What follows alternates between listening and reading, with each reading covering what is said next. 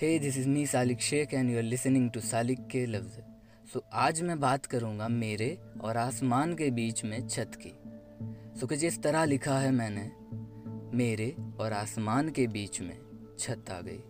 जिसकी वजह से अब हमारी बात नहीं हो पा रही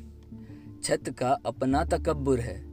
ज़मी से कुछ ही थोड़े ऊपर है वो भी दीवारों के सहारे पर फिर भी बात हमेशा ऊंचाइयों की ही करती है आसमां की यही खूबसूरती थी कि वो हमेशा से सबसे ऊँचा था, फिर भी झुक कर तारीफ़ जमी की करता था।